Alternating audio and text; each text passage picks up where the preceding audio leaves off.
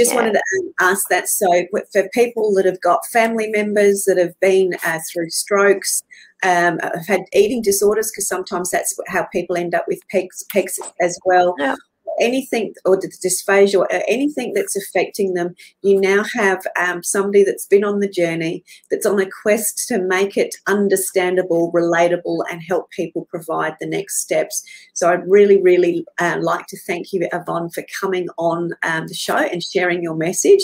And more importantly, creating their inspiration um, and the motivation and the resources available for anybody that is going through this, whether they're a, am um, going to call them a patient or whether they're a support staff or a medico mm. staff, there's going to be a one-stop um, shop or portal um, through yvonnemclaren.com uh,